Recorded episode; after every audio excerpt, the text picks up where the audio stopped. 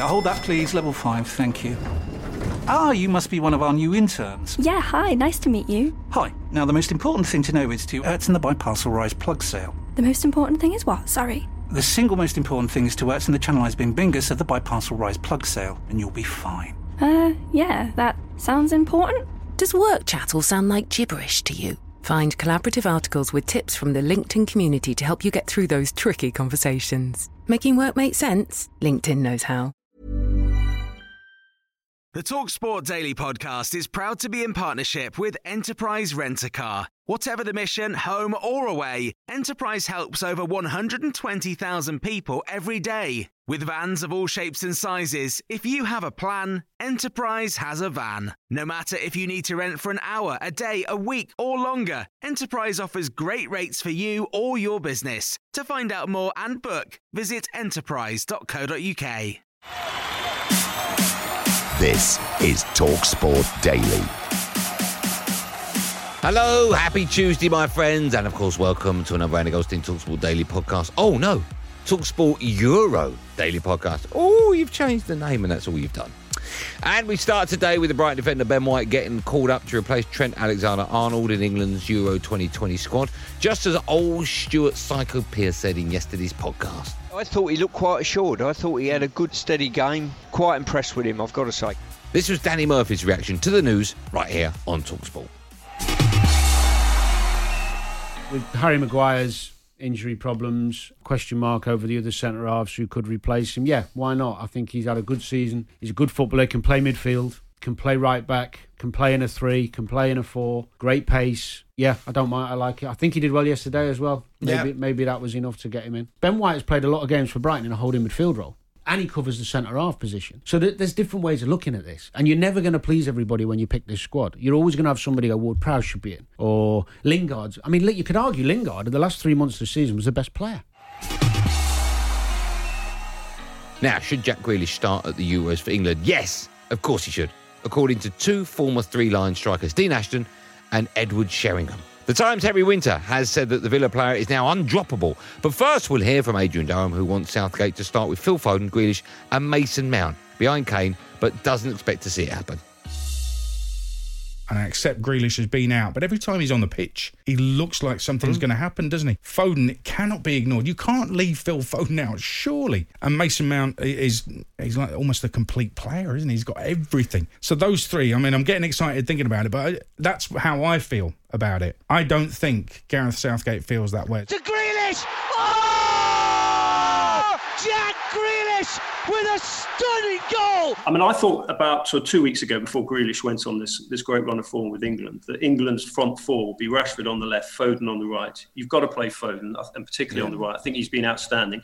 Mason Mount, you look at all the big games that he has played for Chelsea and also for for Southgate. You assume he will play in that slightly more floating number ten role, assuming that Southgate goes with the four-two-three-one, and obviously with Harry Kane up front. But I think Grealish has has positive in a positive way has sort of slightly clouded the situation, and I can't remember England going into a tournament with such sort of uncertainty or with so, so many sort of doubts about who the actual starting 11 will be. It's a little ball flick round the corner from Shaw, back towards Grealish. Grealish taking it on, goes down inside the box, and it's a penalty to England. I think the more players that we've got that can receive the ball, retain the ball, and play the game, take take the game to the opposition rather than worrying about what the opposition are going to do to us. And Grealish definitely does that. He receives the ball, goes forward, sees passes, makes things happen. So I don't know whether he's going to be in Gareth's starting lineup, but I think he would definitely be in mine. he was the one player that you just thought any moment now he'll be able to do something and create something. He created the chance for Sancho to hit the bar. He always looked a threat. He's something totally different to what we've got. And I think in the difficult games against Croatia, you need players like him that are going to be the difference. Grealish playing it with the outside of the right boot, fashions the ball for Kane. Grealish has continued his run and will get in here. He's flick wide, Saka from a turn angle gives England the lead. When you talk about Gazza and how good he was, right, as a footballer, and I'm not try- trying to compare him, but I am in Well, a you way. are. Yeah. Gascoigne, he can finish it here. Paul Gascoigne, 2 0. when you look at the players now, he is the modern day Gazza, isn't it? That's What what he is when he's got the ball at his feet, the dribbling, hard to get the ball off him, makes opposition make tackles on him that get fouls. So he's a definite starter. Now, on Thursday night, Hawksbee and Jacobs host a special documentary celebrating 25 years since Euro 96 and, of course, one of the greatest football anthems, Three Lions. They spoke exclusively to the stars of the song, David Baddiel and Frank Skinner, who explained how special it was to hear its revival during the 2018 World Cup. We'll go on getting back, getting back, getting back, getting back. We just make one thing absolutely clear as- well about Three Lions, right? Which is obviously we love it and it's great, but it is incredibly tied. And this is such a weird thing because this is not true of any other piece of music or piece of art to the, the success of a sporting team. Mm. So we it will do no good at all if England don't do well.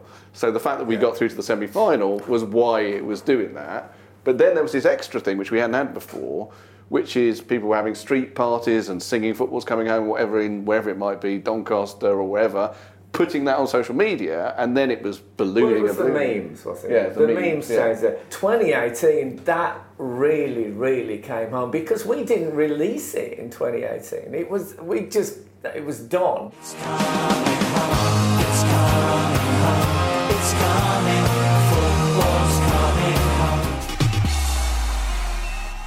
Remember, you can listen to It's Coming Home, the story of the Three Lions, on Thursday from 7 pm right here on Talksport. Well, I mean, over there. Well, I mean, I say over there. I mean, over there on Talksport. These are podcasts. I'm starting to sound like Trevor Brooking. Well, I mean, you say Trevor Brooking.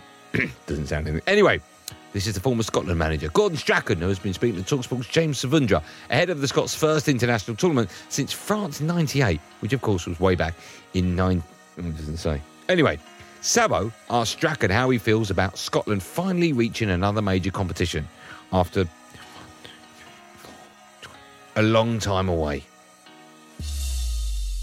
I'm just a wee bit sorry that the, the stadium's no full because they definitely had. It was like when the Wales supporters went over the last tournament and I got in a plane with a lot of Wales supporters, uh, 2016 in France, and it was fantastic. And I'm sure the Scots would have done the same with this tournament.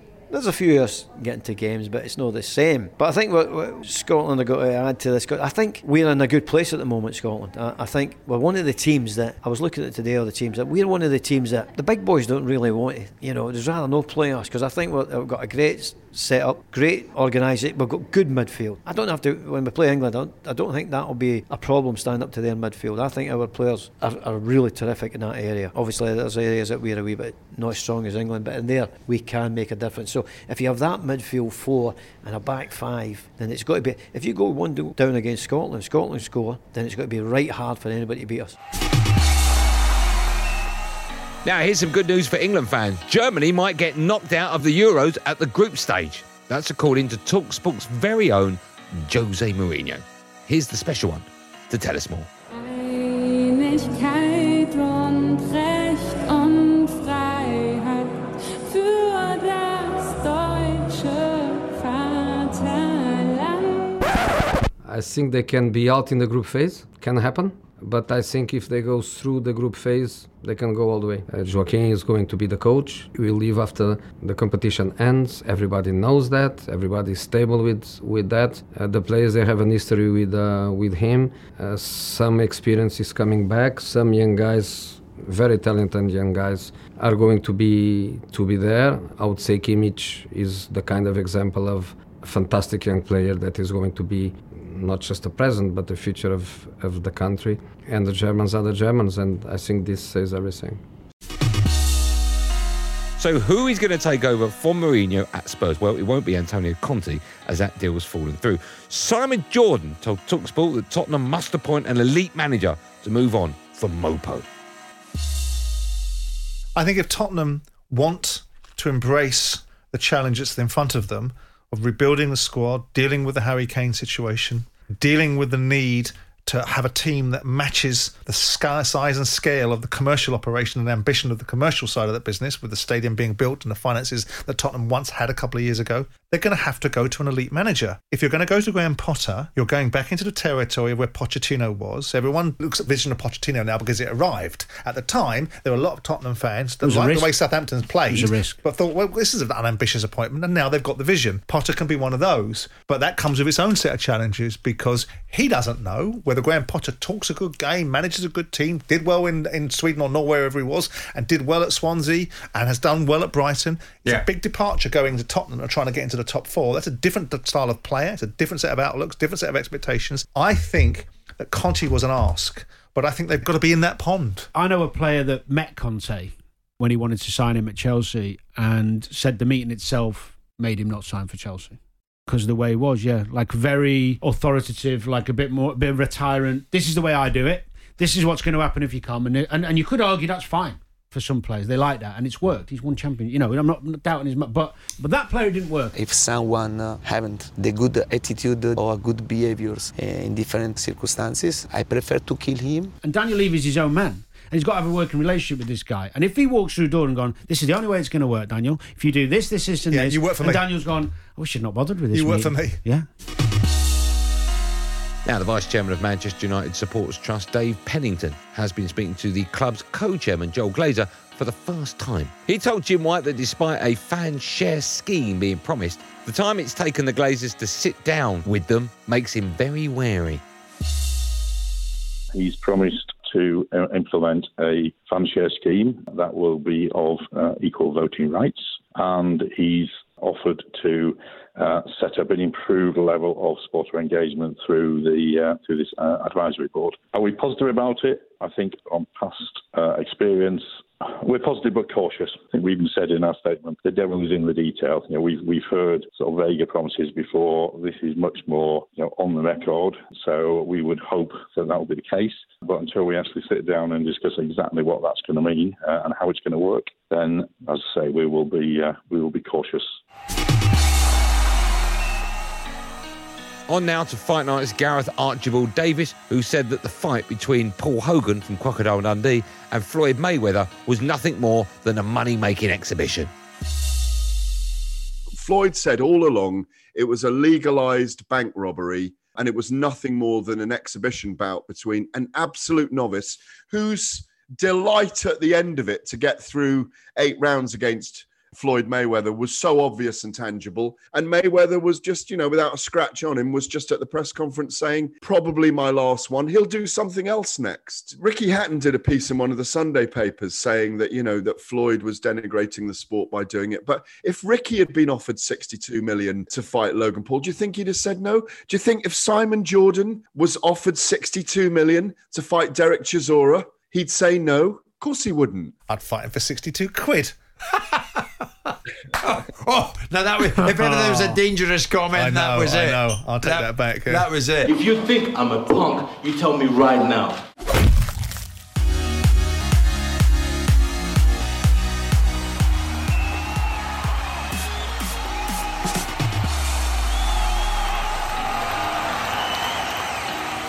That's it. That's all we've got time for the podcast. Thanks for listening on the Talksport app, wherever you get your podcast from. I'm back on my show tonight, Andy Goldstein Sports Bar, Monday to Thursday from 10 p.m. alongside the Fun Boy. There will, of course, be another one of these Andy Goldstein Talk Sport Daily podcasts. Oh, Euro Daily podcast out. That's what I meant. First thing in the morning. So do what you got to do to get it. Till then, thanks for listening. Have a great day. And above all, be safe, everyone. Be safe. That was a podcast from Talk Sport. The Talksport Daily podcast is proud to be in partnership with Enterprise Rent a Car. Whatever your mission, home or away, don't delay. Enterprise has the vehicle for the job. Rent from the best lineup in the UK. With over 450 branches, Enterprise has what your business needs. From compact three door cars to spacious SUVs and people carriers to vans, they offer a large range of reliable vehicles perfect for the job. To find out more and book, visit enterprise.co.uk. Tired of ads barging into your favorite news podcasts? Good news. Ad-free listening is available on Amazon Music for all the music plus top podcasts included with your Prime membership. Stay up to date on everything newsworthy by downloading the Amazon Music app for free or go to amazon.com slash news ad free. That's amazon.com slash news ad free to catch up on the latest episodes without the ads.